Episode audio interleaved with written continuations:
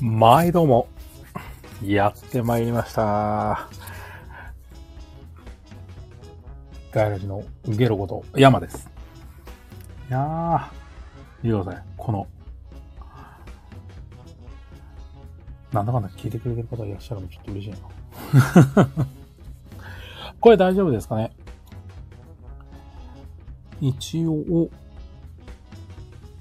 ボイスのボリューム等々、大丈夫かな？と思います。さて、まあね、0時から始まるっていうことでね、もうびっくりすることにですね、これ。リスナーが誰もいない。すごい。さすがです。という中でも、ちょっとやっていこうかなと思います。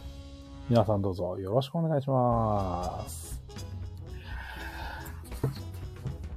えっと、サクッと、レーターから始めちゃおうかな。レッタ、あ、あ、レッタ、あ、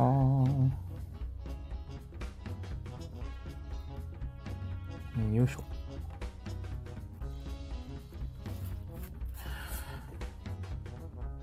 まあね、皆さん多分きっと、今、収録しているのが、夜中の0時なんですよね。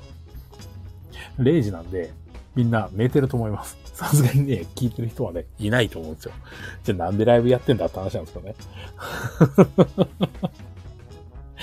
まあ、とりあえず、サクサクっと、レターの方をね、いただいてまして、答えていこうかなと思うんですけど、あまあ、まず、なぜ、自分がこのラジオを始めたのかっていうところのお話をしたいんですが、まずそもそも自分たちは、こう、ペグさんと菊蔵さんと中藤さんとこう自分の4人で、こうガヤラジっていうラジオをやらせていただいてて、で、その中で、菊蔵さんもペグさんも中藤さんもみんな一人でこう、ラジオをやってた、やってるんですよね。で、さらに、こう、リスナー、まあ、我々 AD って呼んでるんですけど、AD の方も結構みんな、一人でこう、ラジオ、やってるんですよ。じゃあ、メインの4人のうちの、お前はどうなんだと。いうことで、あ、これやった方がいいなと。そう思って、やりました。始まりました。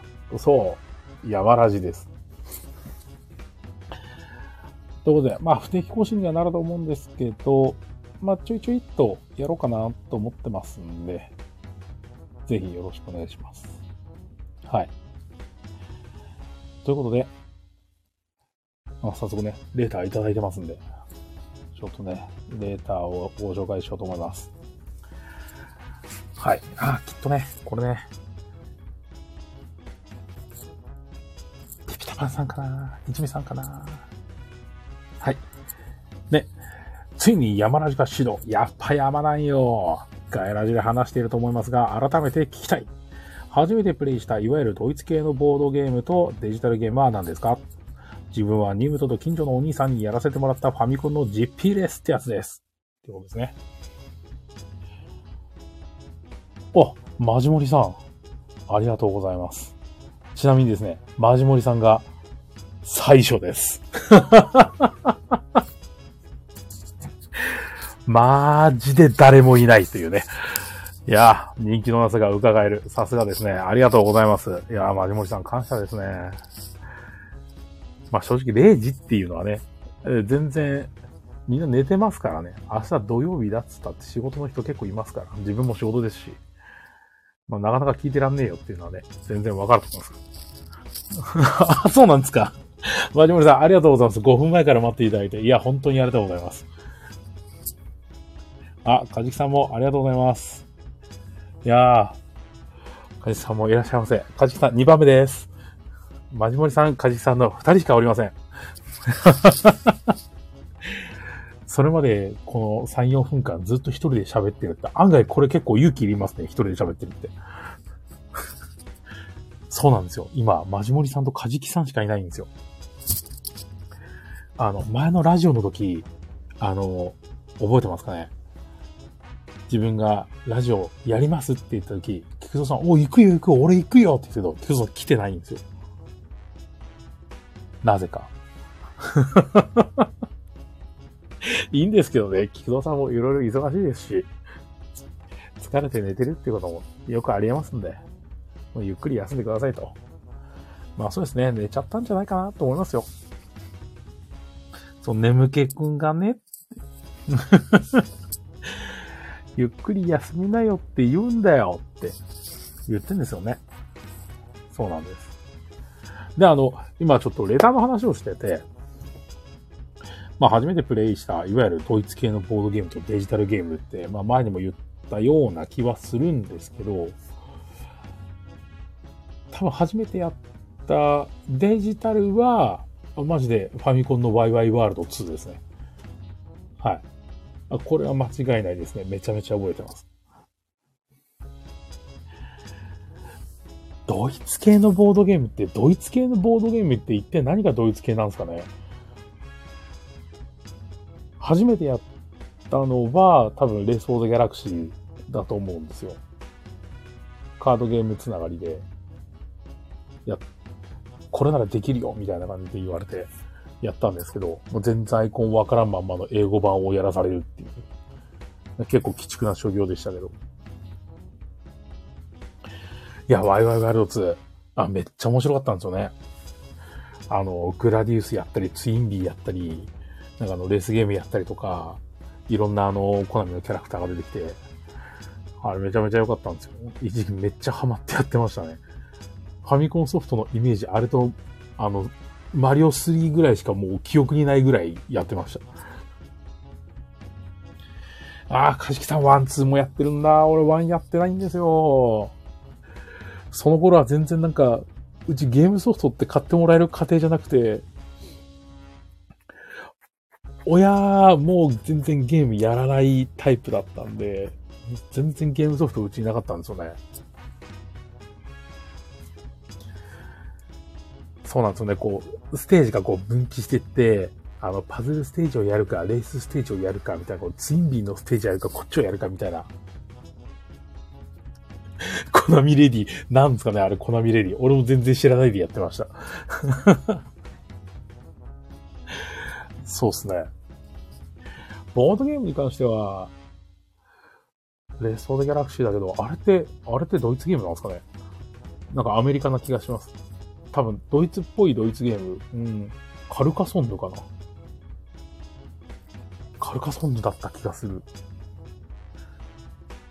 カルカソンヌをやって、レース・フォー・ザ・ギャラクシーをやって、カルカソンヌをやって、ドクロとバラをやって、パンデミックやって、ドミニオンやってみたいな。そんな感じでしたね。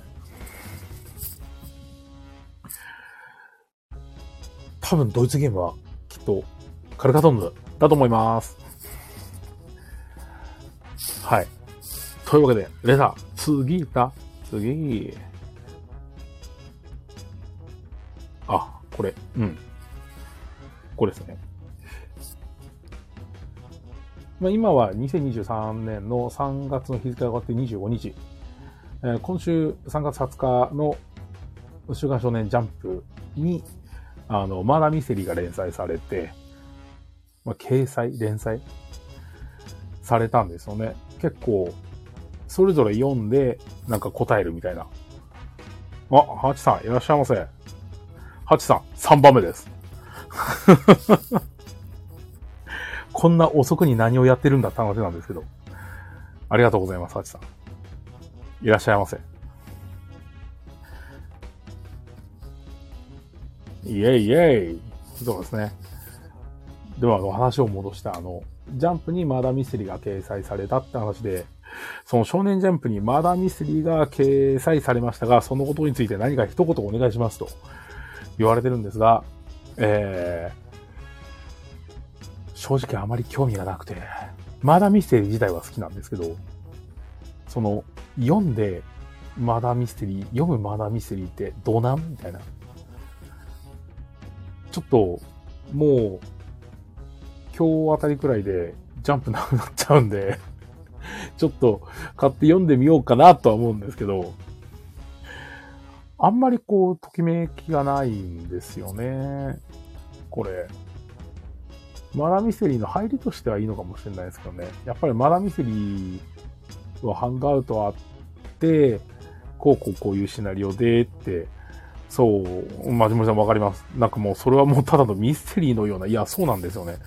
ただなんかマダーミステリーって歌ってるだけあって、なんか噂によるとそれぞれが読んで、で、なんかマーダーミステリーが4人でできるみたいな話らしいんですよ。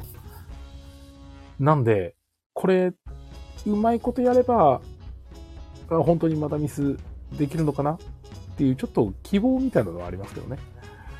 ちょっと興味は、まあ、なきにしもあらず、みたいなとこなんで、これがうまくいけば、まあ、またちょっと読むマーダーミステリーみたいな、もうちょっと入りやすいようなマーダーミステリーみたいなのができるのかなっていう気もします。そこに関しては、その一番初めての試みっていうやつなんで、まあちょっとそのあたりはね、手つけてみようかなって気はちょっとしてます。はい。あ、なんか案外レターいただいてちょっと嬉しいですね。いやー、このね、ボールさんからのレターなんですけどね。山さん、一人語りラジオスタートおめでとうございます。待望のコンテンツ開始ですね。早速ですが、質問です。山さんの北斗の剣好きなキャラクターベスト3を教えてください。できれば、種もみじいさん、2メートルババア、ハート様以外でお願いします。ついでに北斗の剣、世紀末救世主伝説の思い出も語ってほしいです。ということで、えー、多分、今この聞いていただいてる方はかじきさん、いてよーって、それハート様じゃないですか、それ。あの、北斗の剣、ある程度わかると思うんですけど、あの、北斗の剣って言えば、個人的ベスト3を上げるとすると、1位が雲の十座、2位が金色のファルコ、3位がジャーギー様かな。そうっすね。雲の十座好きなんですよね。あの、ひょうひょうとした感じで、決めるとこは決めるぜ、みたいな。あいつ好きなんですよ。すごいなんかやる気ない感じの、だけど強いみたいな。そう、ジャ、ジャギ様、あのキャラクターすごく良くないですか？もう、あの、アニメもそうだし、あの原作のコミックもそうなんですけど、まずもう最初にバッて言って、俺の名を言ってみろって、あれもう、なかなかのインパクトでしたよ。しかも、あの、兄より優れた弟などいらぬみたいな。いや、自分も弟を持つ身なんで、おう、ジャギー、お前なんて、なんていうコンプレックス持ってるんだみたいな。あ本当にジャギー好きですね。あの小物感もすごいいいんですよ。本当に。あいつがいるからなんかこう、ところどころ、北斗の剣のこの優秀な3人とこの劣った1人みたいな。その劣った1人がこう物語をちょっと動かすっていうような、そういうところも好きですね。本当にあの兄弟の中によくいましたよね、ジャギー。本当に思いますわ。びっくりしますね。そしてあの、北斗の剣世紀末救世主伝説なんですけど、このタイトルだけで多分検索かけると、まず最初にあの、パチンコかパチスロかなんか出てくると思うんですよ。それではなくて、あの、2000年だかに出たプレステのゲームの方です。この北斗の剣世紀末救世主伝説。あれはすごかったですね。基本的にストーリーがこう、順々でこう進んでいって、だいたい、あの、一部の、だいたいラオウと戦うところまでやるんですけど、あの、安倍氏モードっていうのがあって、こう、敵が点滅した時にこうパンチをすると、モードが変わって、こう、コマンドをきちんと入力すると、アベシッって爆発して飛び散るんですよね。で、一緒に周りになったらバーンと飛んでって、で、ケンシロウの HP がちょっと回復するっていうこの謎の仕様なんですけど、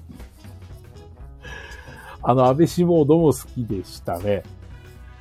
あと、あの、クリアした時に、クリアした後にできる、あの、世紀末シアターっていうコンテンツがあって、よくあの CG とかでこう、ムービーみたいなのをやるんですけど、そこのキャラクターの配役とかセリフをこう全部好きにいじれるんですよね。そのゲーム中に出てくるキャラクターに。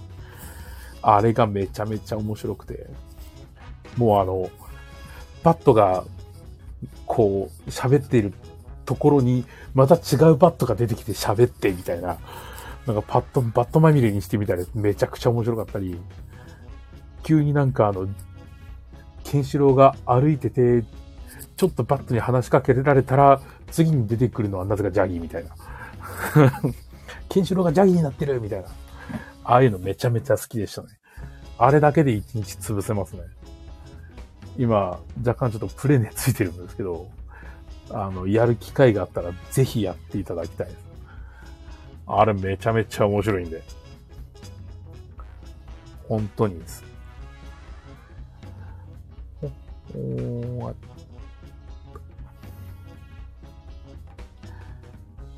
で、世紀末救世伝説は最高っていうことですね。はい。ということで、次のレターです。はい。山ラジにレターを送らせていただきます。一緒にゲームやスポーツができる男兄弟に憧れていたのですが、男兄弟で良かったところ、逆に悪かったところや思い出がありましたら教えてください。とま、自分があれだな自分は上に姉がいて、自分がいて、弟いて、妹いてっていう4人兄弟なんで、本当に、あの、兄貴以外はみんないるんですよ。うん。まあ、兄貴って言っても、まあ、結構年の近いいとこみたいなのとか、結構年離れたいとこのお兄さん方もいたんで、ちょくちょく会うこともあったんで、あんまりこう、大体もうみんな上も下も兄弟いたからみたいな感じはあるんですね。で、男兄弟で良かったところと悪かったところってなると、もう年の差にもよると思うんですけど、自分は弟と年3つ違うんで、中学校を卒業して高校に入ったら弟が中学校に入学するみたいな。そういうような感じだったんですよね。で、良かったところ、まあ、そのね、まあ趣味にもよるんですけど、ちょうど自分と弟は趣味が大体似てたんで、大体好きな、こう、漫画だとか、好きなアニメだとかっていうのも結構似てて、そこからベースとして面白いねっていうところがあって、そこからその中でも弟はこっちが好き、自分はこっちが好きみたいなのがあるから、話とかはすごいしやすいですね。うんもうゲームにしろ、アニメにしろ、あの普通の生活でこう何がいいか悪いかとかは、すごいしやすいんで、それはすごい良かったですね。ただ、あの、うちの弟は外遊びが、あの、壊滅的に嫌いで、ものすごい嫌いだったんで、あの、外遊びだけは絶対付き合ってくれなかったです。キャッチボールしたいとか言っても絶対嫌だとか言われるし、サッカーの何が面白いのかわからんとか言うし、そういうところは、あの、弟はもう本当にインドアですね。キャンプもきっと来てくんないと思いますね。まあ悪かったところはそんなないかな。喧嘩したって、案外、なんか、やっぱ兄弟だけあるのか、もう一日ぐらいしたら普通に話できますからね。うん、ゲームや漫画の共有っていうのもね、そうか、まじむさん、あるんですけど、最近あの、電子書籍になったおかげで、共有っていうのがなくなってきてるんですよ、うち。だから今、弟も自分も同じ本買ってるみたいな。で読ませてもらう、紙の本だったら読ませてもらうわっていうのはあるんですけど、あの、電子書籍になると、なかなかこう、タブレット化して読ませてもらうっていうのがあんまなくって、特に弟、一気に買うタイプなんですよね。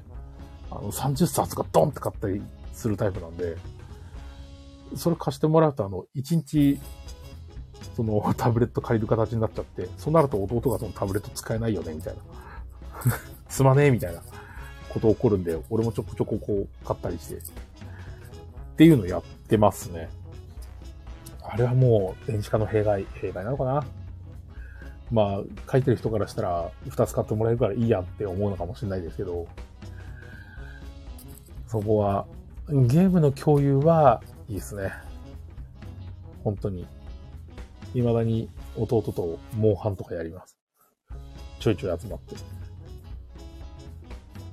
まあ、弟だと、あの、弟の友達も基本的に、あの、男ばっかりだったり、まあ、たまに女の子もいますけど、ベースが、その、集まるベースが男ばっかなんで、結構、そこのコミュニティでの話が合うんですよね。逆に妹のコミュニティは絶対話合わないんで、そこはちょっと困るかなっていうのはありますけど、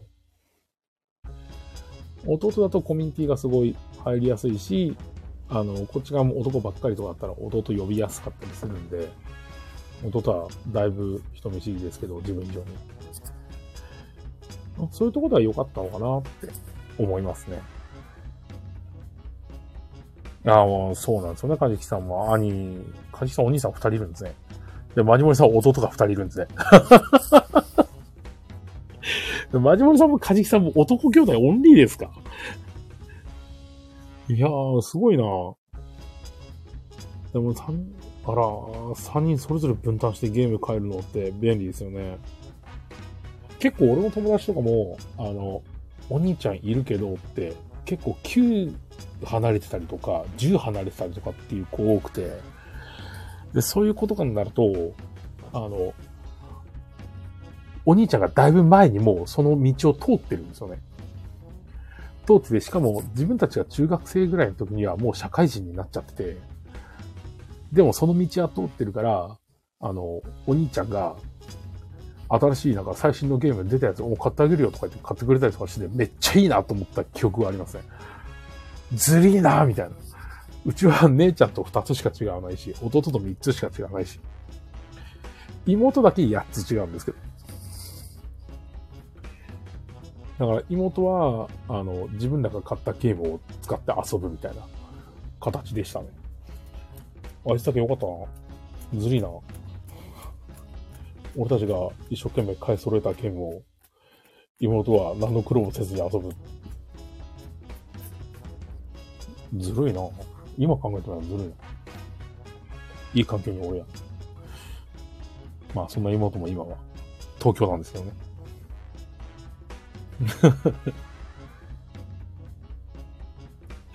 いや、そうなんですよね。3、4違うと、あの、ちょっと年上の遊びに入ったりしますね。で、マジモリさんはなんか弟から PS4 とか PS3 をお下がりでもらうっていう。弟さんの方がゲーム好きで買って、新しいの買ったから、じゃあ兄ちゃんあげるよみたいな感じでもらう感じなんですね。それはそれでいいっすね。いい環境じゃないですか。うちは、じゃあ誰が買うんだ、誰が買うんだ、みたいな、じりじりした感じになってましたね。お、お前買えよ。いや、俺が、お前が買えよ、みたいな。そんな感じでした。うちは。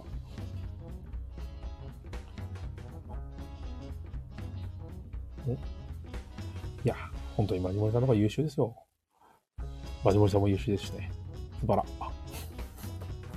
で、えー、次のレターです。うん。山ラジェのレターです。思い出に残っているクソゲーはありますか？えっと、これ、アナログですか？デジタルですか？どっちですかね？デジタルであれば、いくつか ありますね。その買ったその日のうちに売ったゲームが2本、まず。ありますね。そのうちの1本は、PSP のソフトの、えー、っと、名前なのかな。ドラグナーズアリアだったっけな。ピトパンさん、ありがとうございます。いらっしゃいませ。4人目です。ピピタパンさん4人目です。一日勘違いしてね。いや、いや、いいんですよ。0時って言言った俺がちょっと、あ、これ分かりづれえよなってすげえ思いましたもん。全然いいです。いや、もう今来ていただいてる時点で OK です。大丈夫ですよ。全然、許すみたいな。丸です。だって絶対行くよって言ってた菊蔵さん来てないですからね。そう。菊蔵さんが来てないんですよ。これ若干ちょっと笑える話ですけどね。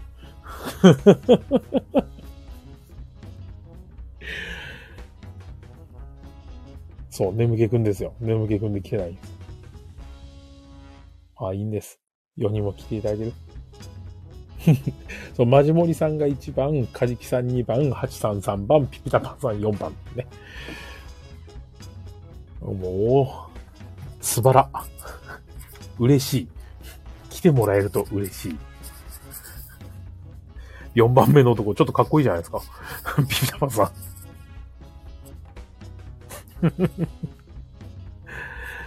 いや、これ今のこのレターのクソゲーの話をしてるんですけど、これは今デジタルな話だと、えっ、と、プレイステーションポータブルの、えードラグナーリア、竜が眠るまでだったかな。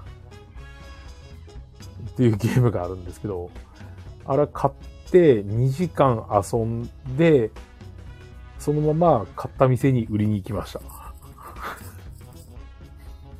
あれはなんか、なんかね、全然クソゲーだったんですよ。何なんだろうな、あれ。戦闘のテンポがくっそ悪いし、戦闘が面白くないのに加えて敵がめちゃめちゃ強いっていう。一体これはどういう、どういうことじゃと。なんとかこう話を進めてみたけど、話もいまいちパッとしねえみたいな。RPG ですね。PSP のやつで、あの、確か、イラスト、表紙のイラストを韓国の方か、なんか描いてて、そのイラストに惹かれて買ったんですよね。そう。いや、ドラグナーズアリアっ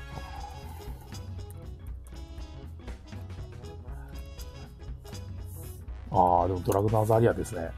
今、ざっくり調べました。このドラグナーズアリア、竜が眠るまでっていう、この、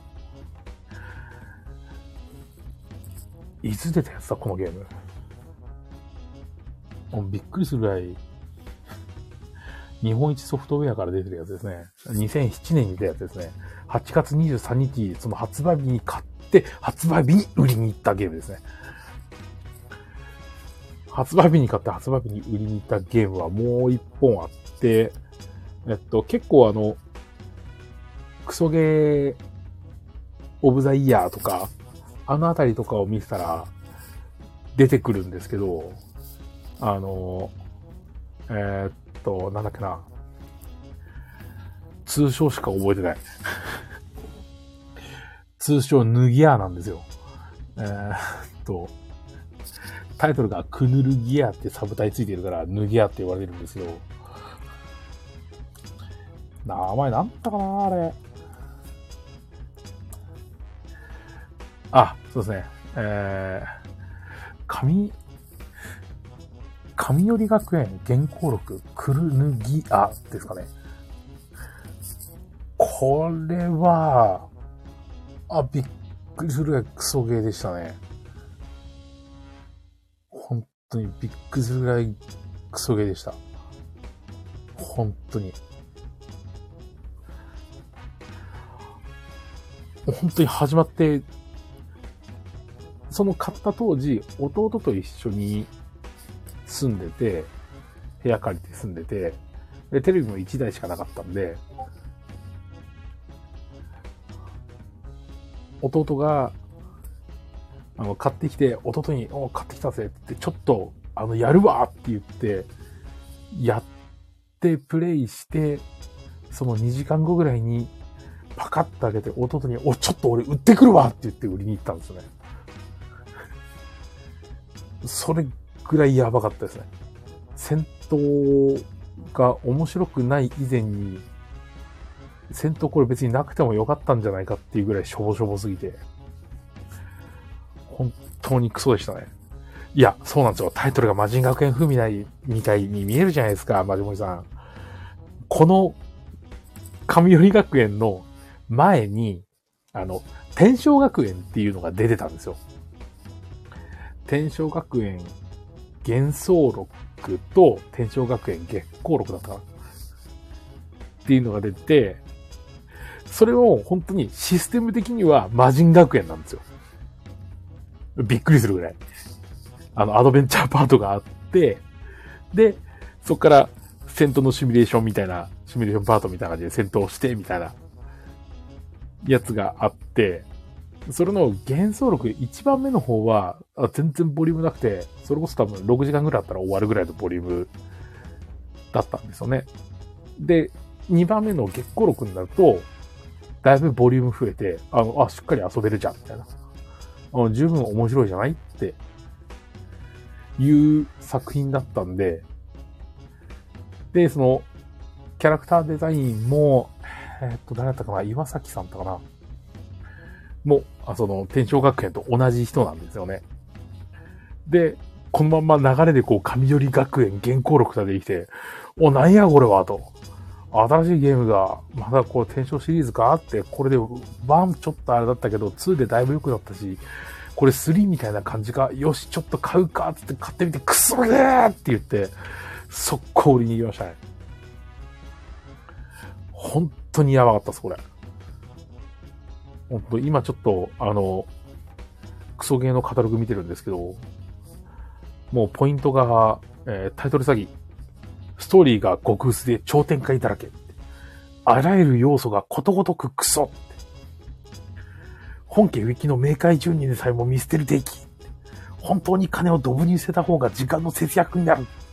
友情パパワーっていう、こう2008年のクソゲーオブザイヤー据え置き部門の時点だったんですけど、本当にびっくりするぐらいクソゲーでした。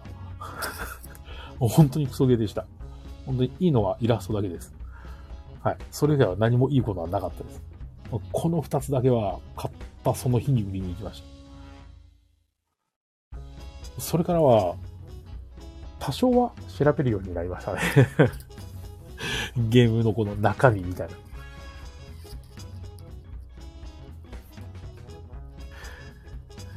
いやー、まあ、味森さんも、カジキさんもありがとうございます。いやいや、まあでもね、今更感出てきてますからね。今、今入るの大丈夫みたいな。俺が、ね、だってもう、びっくりするぐらい、もう、今のこの Discord にいるのこの、菊蔵さんいるけど、あの、お休みマークついてますからね。離席マークついてますから。寝てますよね、菊蔵さん。さすがやで。さすがやで、菊蔵さん。お休みや。眠気くんがねってなっちゃってますよ。じゃあ話を戻して、あの、アナログのクソゲーっていうかまあ、遊べなかったゲームはグラビティゼロぐらい。他は、そんなに、そうですね、 Discord にいるメンバーが、あの、そう、一致してますからね。うん。悲しい話ですよ。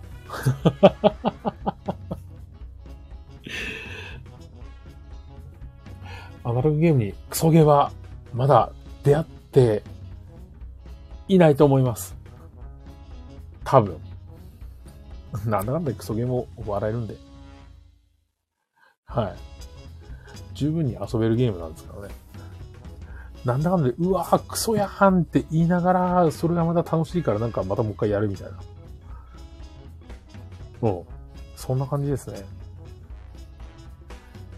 ふいふい。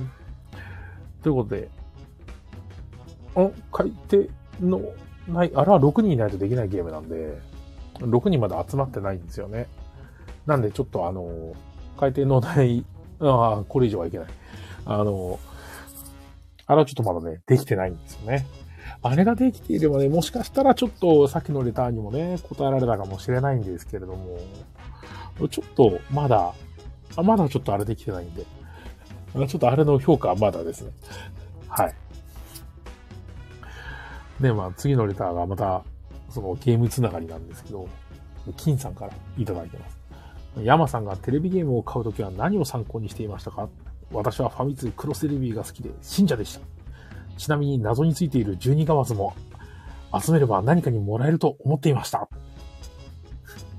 ガバスですね。懐かしいですね、ガバス。自分はあの、ファミ通のレビュー、てか、そもそもファミ通はもう買ってなくって、自分は、あの、デンプレかザプレ派だったんですよね。あの、ファミ通って、あの、任天堂もやってるし、ソニーもやってるし、っていう、そのいろんなやつをこう複合的にやってて、かつなんか、ちょっと違うエンタメのやつも、こう網羅してるみたいな。この一冊あれば、みたいな感じだったんですけど、そのファミ通を毎回買ってるやつがいて、同級生で。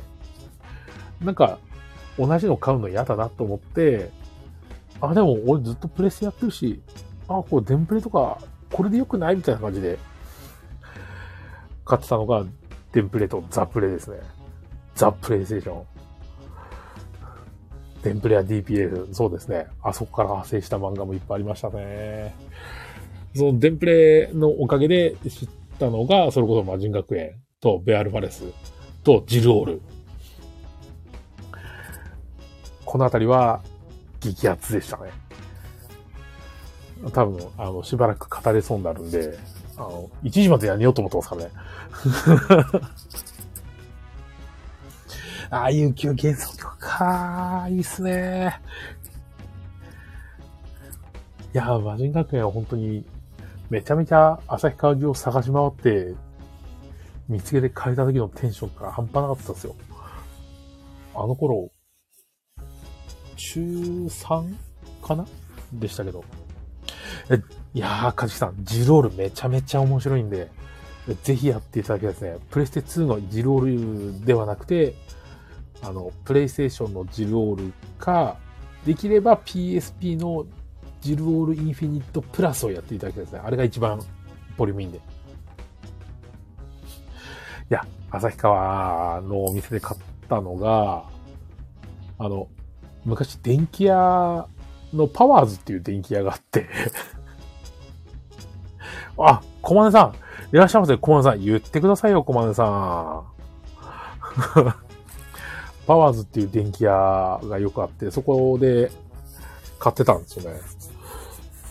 あんまりちょっと遠かったんで、あんまり行くことはなかったんですけど、あそこに行って見つけた時の衝撃たるや。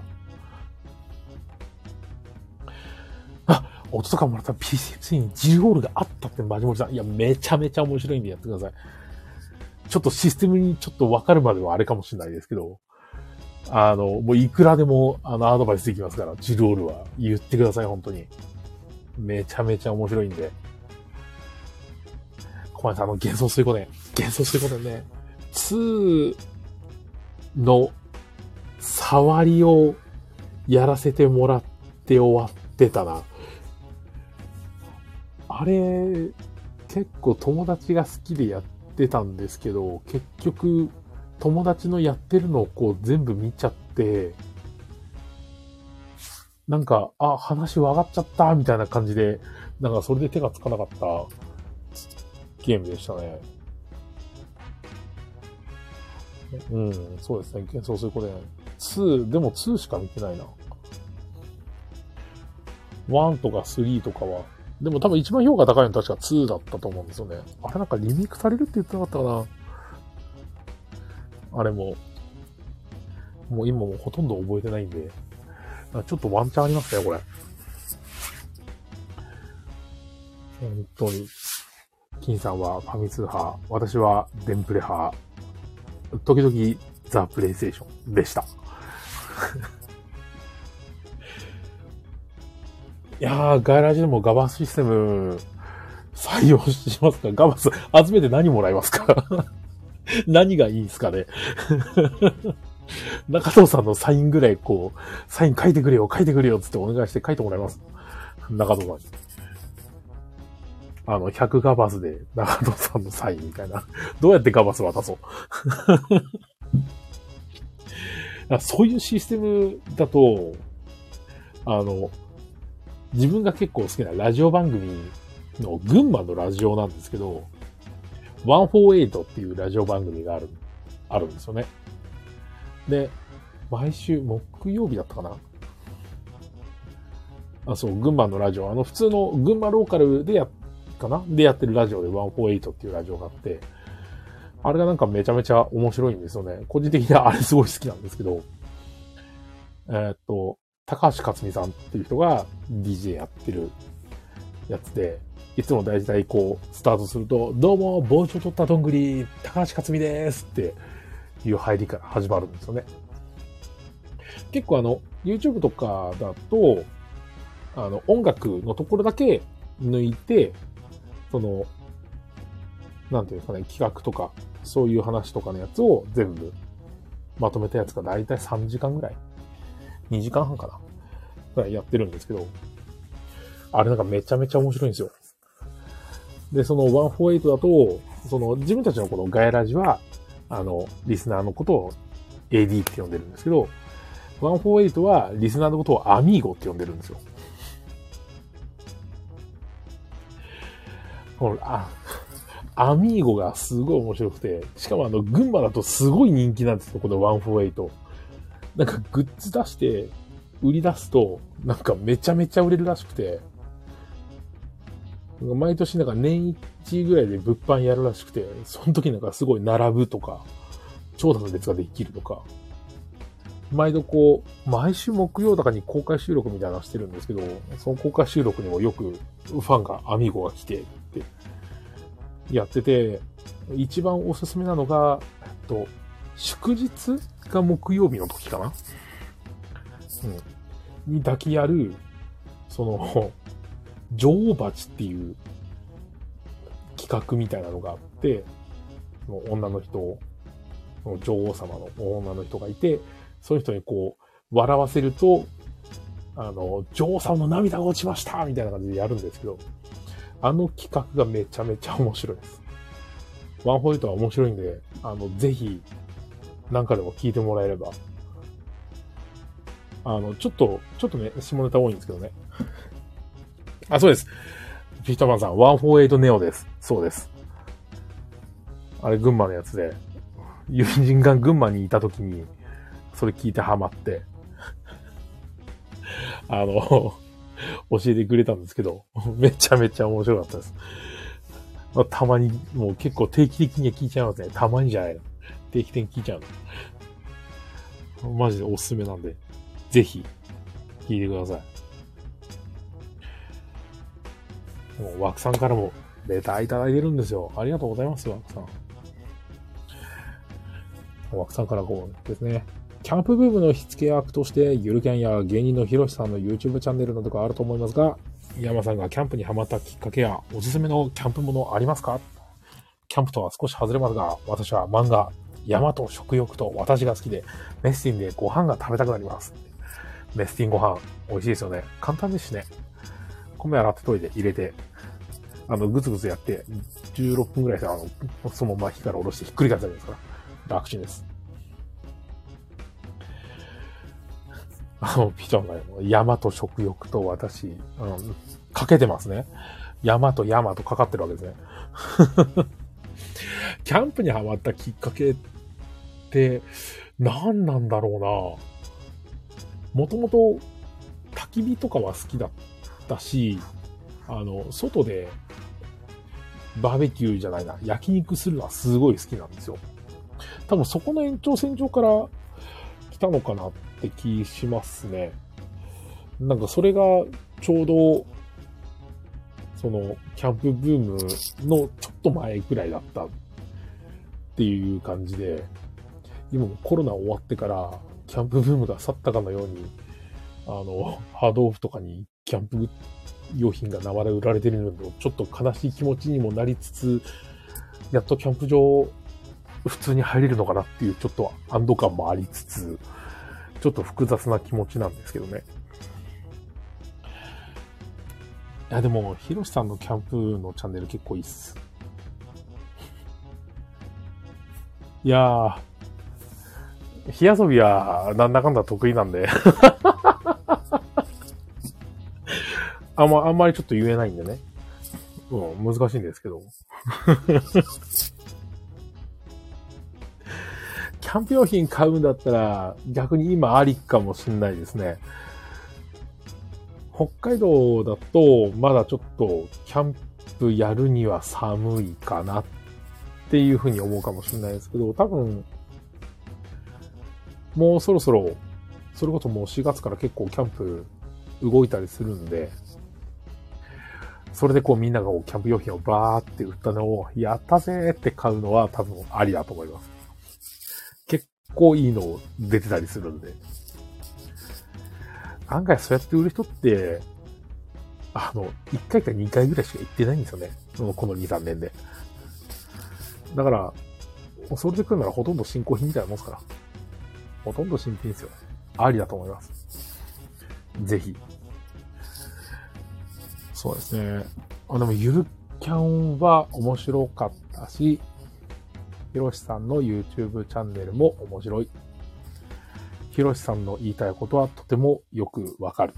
ひろしさんって、あの、キャンプやってる、キャンプ場でキャンプやってる時に、近くに他の人たち来ると、あの、自分が途中で火を起こしてる途中でも、テント持って移動するんですよね。できればなるべく一人がいいっていう。それが、その結果自分で山も買うっていう。あ、それの気持ちはすんげえよくわかります。自分の理想は、本当に仲のいい奴らで、それぞれテントを持ち寄って、それぞれちょっと離れたところにテント立てて、ご飯食べるときとかだけなんかをちょっと集まったりとかしてご飯食べて、それぞれ自分のベッドに戻って寝るっていうのが、俺の中で一番理想のキャンプだと思ってるんで。もう本当にこれが、これが一番理想。これ以上はない。それぐらい、あの、それが一番理想のキャンプなんで。ヒロシさんの気持ちはすげえよくわかります。やっぱり、あんまり、そう、そうだ、そうだ。あの、本州の人たちって、海で焼肉しないって本当ですか？いま、だに信じられないんですけど、海で焼肉もしないし、海でテントも張らないっていう。北海道は普通に海のその砂浜でテント張るし、砂浜で焼肉するんですけど、本州の人たちはしないって言われたんですね なんでするのみたいな感じで言われてあ、やっぱしないんですね。いやー。あー、なんか本当に、あれって結構北海道だけみたいで。あの、ハーマイのバーベキューはやるんだ。あー。でもテントは立てない。ハチさん、磯で潜って、磯で潜って焼肉をするっていう、すごいちょっと高度な文明ですよ。アトランティスかなみたいな。でも大大丈夫ですか？あの、それ、磯で潜ってやってたからよかったですけど、これ磯で潜って何かを取って上がってきたら、下手したら三つ色ですからね。ご気をつけてくださいね。磯で潜って焼肉ってなかなかパワーワードですよ、これ。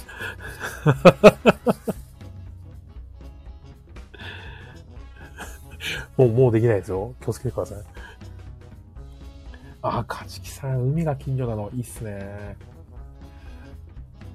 あの、自分の住んでる旭川はマジで海ないんで、海に行きたかったら車で1時間ちょいぐらい走らせないと海見れないんで、いやー、小松さん、寒いっすかね。もうあまりにも、なんか去年、一昨年あたりぐらいから、あの、海を見に行こうぜって言って、年に2回ぐらい海を見に行くだけのドライブをするんですけど、ああ、小金さんも徒歩2分で海とかいいっすね。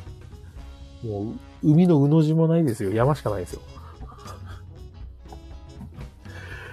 マジ、旭川、マジど、ほぼど真ん中ですから。しかも盆地なんで山を越えないと、まず旭川から出ることができないという。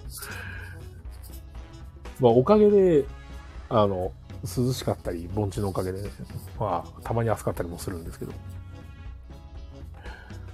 あの北海道の、その、ルモイの方から稚内の方に向けてのオロロンラインっていうのがあるんですけど、あそこ走らせるのめちゃめちゃ楽しかったです。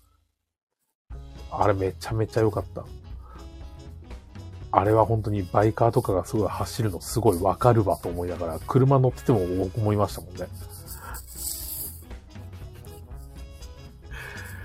アザッピーですか？アザッピー。あの、アザッピーアザラシですけど、なんかあの腕のところにジャラジャラついてるやつはラーメンの麺ですからね、あれ。うん。確かそうだったはず。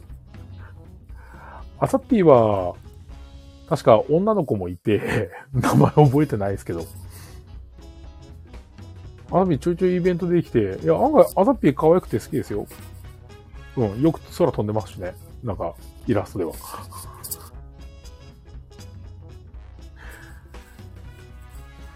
あオロロンラインの命綱の成功もあと、まあ確かにそうですね。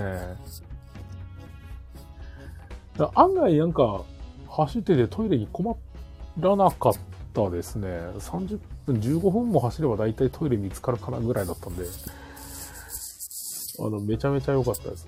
本当にバイクで走ったら最高なんで、あ、もう、枠さんとかもワンチャンあったらあそこ走ったらめちゃめちゃ、めちゃめちゃ気持ちいいんで、本当おすすめです。オロロンライン。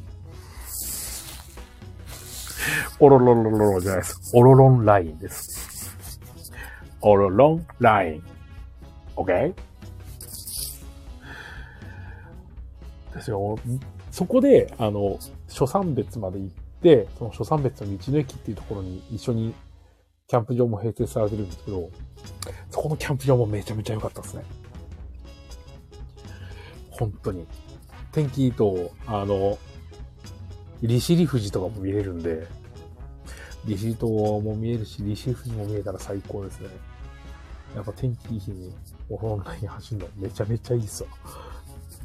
あそこ、あの、お気に入りですね。よかったっすよ、あれ。まあ、実はこの、ホッサンからもレターが来てるんですけどね。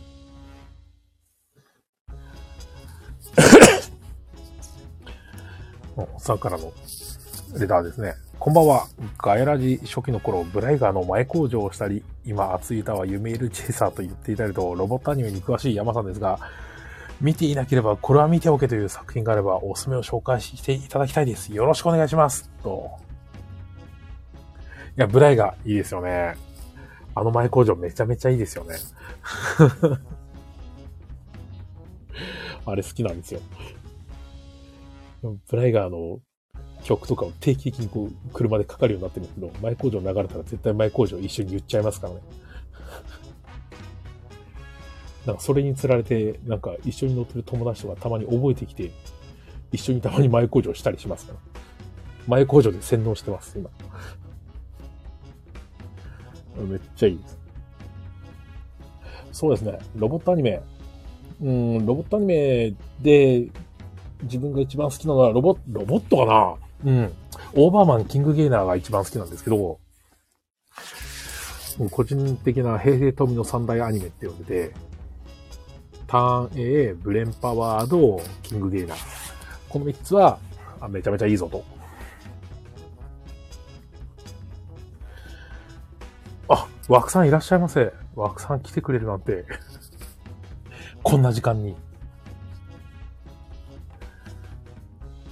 なみに、枠さん、6番目です。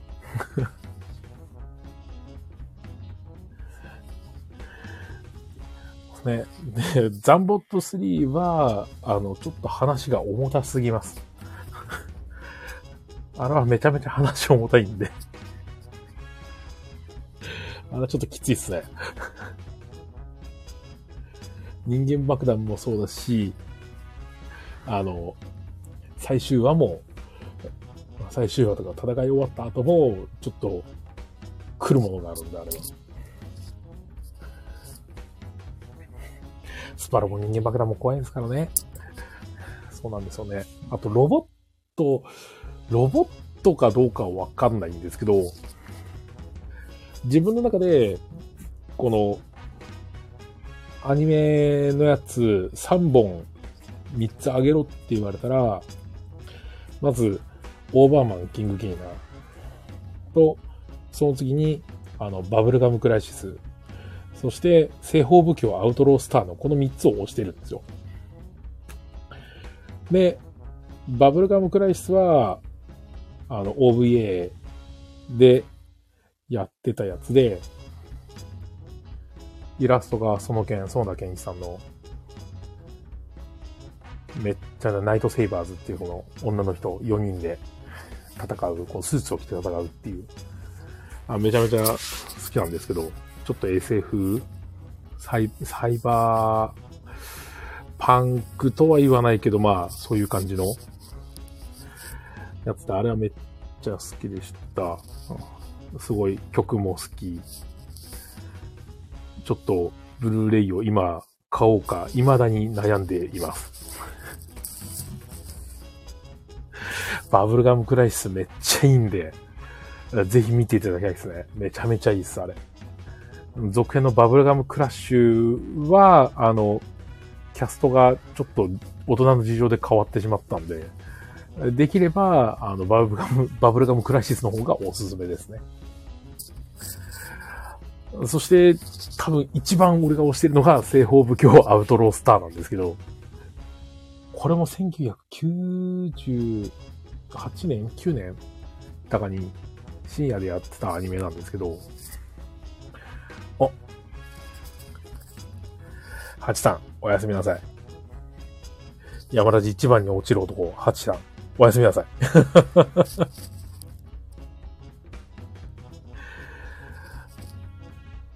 そうですね。そう、リューナイトの人のやつです。そう。いやー、カジキさん、アウトロースターを押す人間がいるなんて分かってますよ。あの時本当に同じタイミングでカーボーイビバップやって、あれに、あれにほとんど持ってかれたんで。でもアウトロースターめちゃめちゃ良かったっすよ。本当に。あの、多分自分がその中国系みたいなやつ、その仏教だとかそういうのにハマったのが、このアウトロースターと、あと映画のグリーンディスティニーの影響なんで、アウトロースターは仏教世界とその SF が融合したような世界観なんですよね。話もすごいしっかりしてるし、キャラクターも立ってる。何よりも、その乗ってるロボットに腕がついてて、グラップラーアームって言って、それで腕で殴ったりとか、その腕で銃撃ったりとかするんですよね。いや、テレ東でした。すいません、ピピタマンさん。アウトロスターはテレ東でしたね。そうでしたね。そう、グラップラーアームっていうのがついてて、あれ戦うのがすごい良かったですし、あの、タオっていうその魔法みたいなやつとは別に、その主人公は、基本的にこう、結構 SF の世界なんで、レーザーの銃とかもあるけど、絶対に実弾の銃しか撃たないっていう主義を持ってて、で、その中に実弾の銃、の古式銃っていうキャスターっていうのを使って、そのね、タオの力が入っている銃を、あの、撃つことが、撃ったりして敵と戦ったりするんですけど、いや、あ、めっちゃ面白いです、あれ。オープニングから痺れるんで。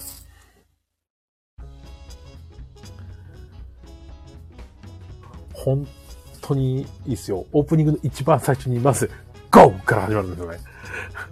GO! からそのバンって出てきて、そこからオープニングがバッと始まるんですよ。かっこいい。かっこよ、かっこよみたいな。一発で見て痺れましたね。あれは。めちゃめちゃ良かったっす。で、そんなこんなで喋ってるのにもうなんか1時間ぐらい経ちそうなんですけど。いいのかな？こんな喋ってて。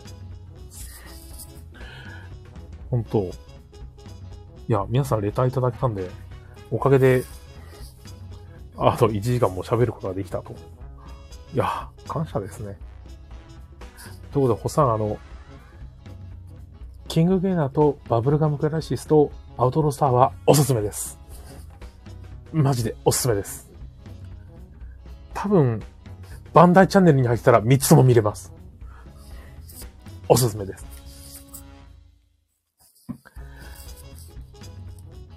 アウトロスターのオープニングのスルーザナイトも、エンディングの昼の月、昼の湯もめっちゃいいんで、ぜひ聴いてください。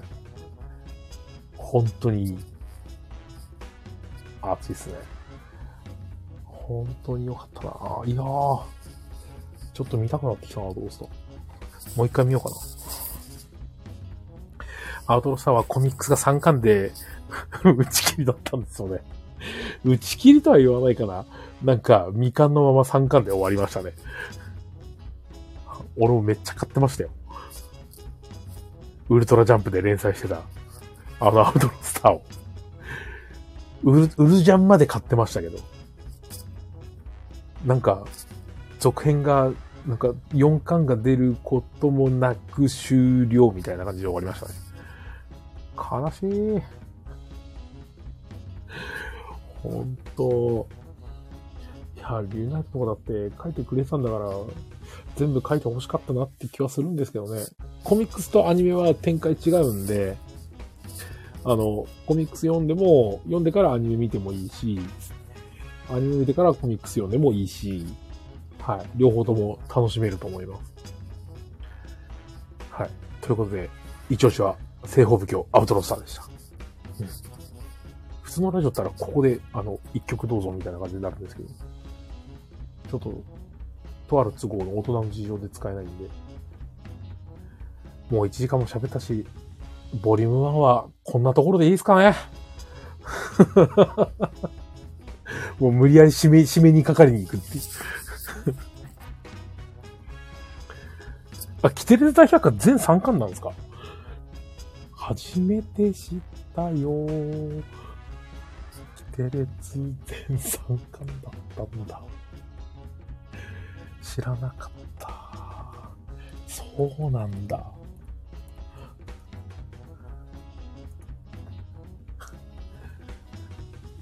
ブレンパワードは杉崎ゆきるでしたかね。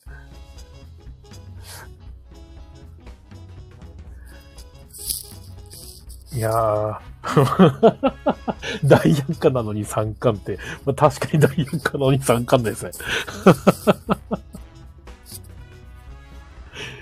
いや、中藤さんのラジオもだだだいたいこんな感じ、とか、中藤さんのラジオの方がラジオっぽい感じはしますけどね。長戸さんの声聞きやすいですしね。ペグさんも聞きやすいしね。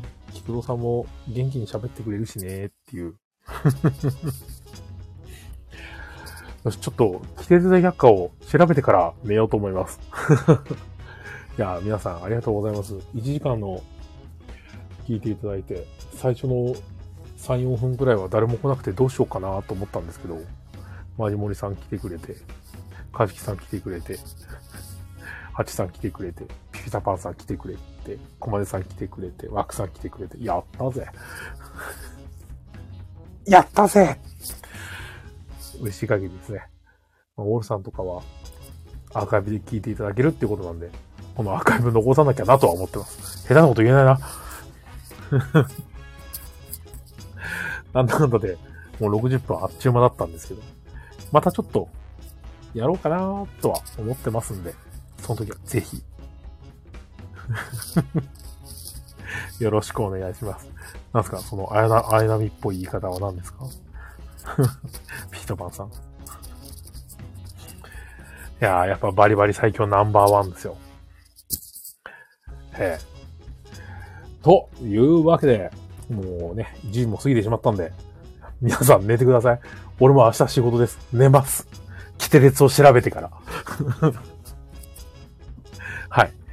というわけで、寝ようと思います。はい。それでは皆さん、おやすみなさい。ありがとうございます。Good night.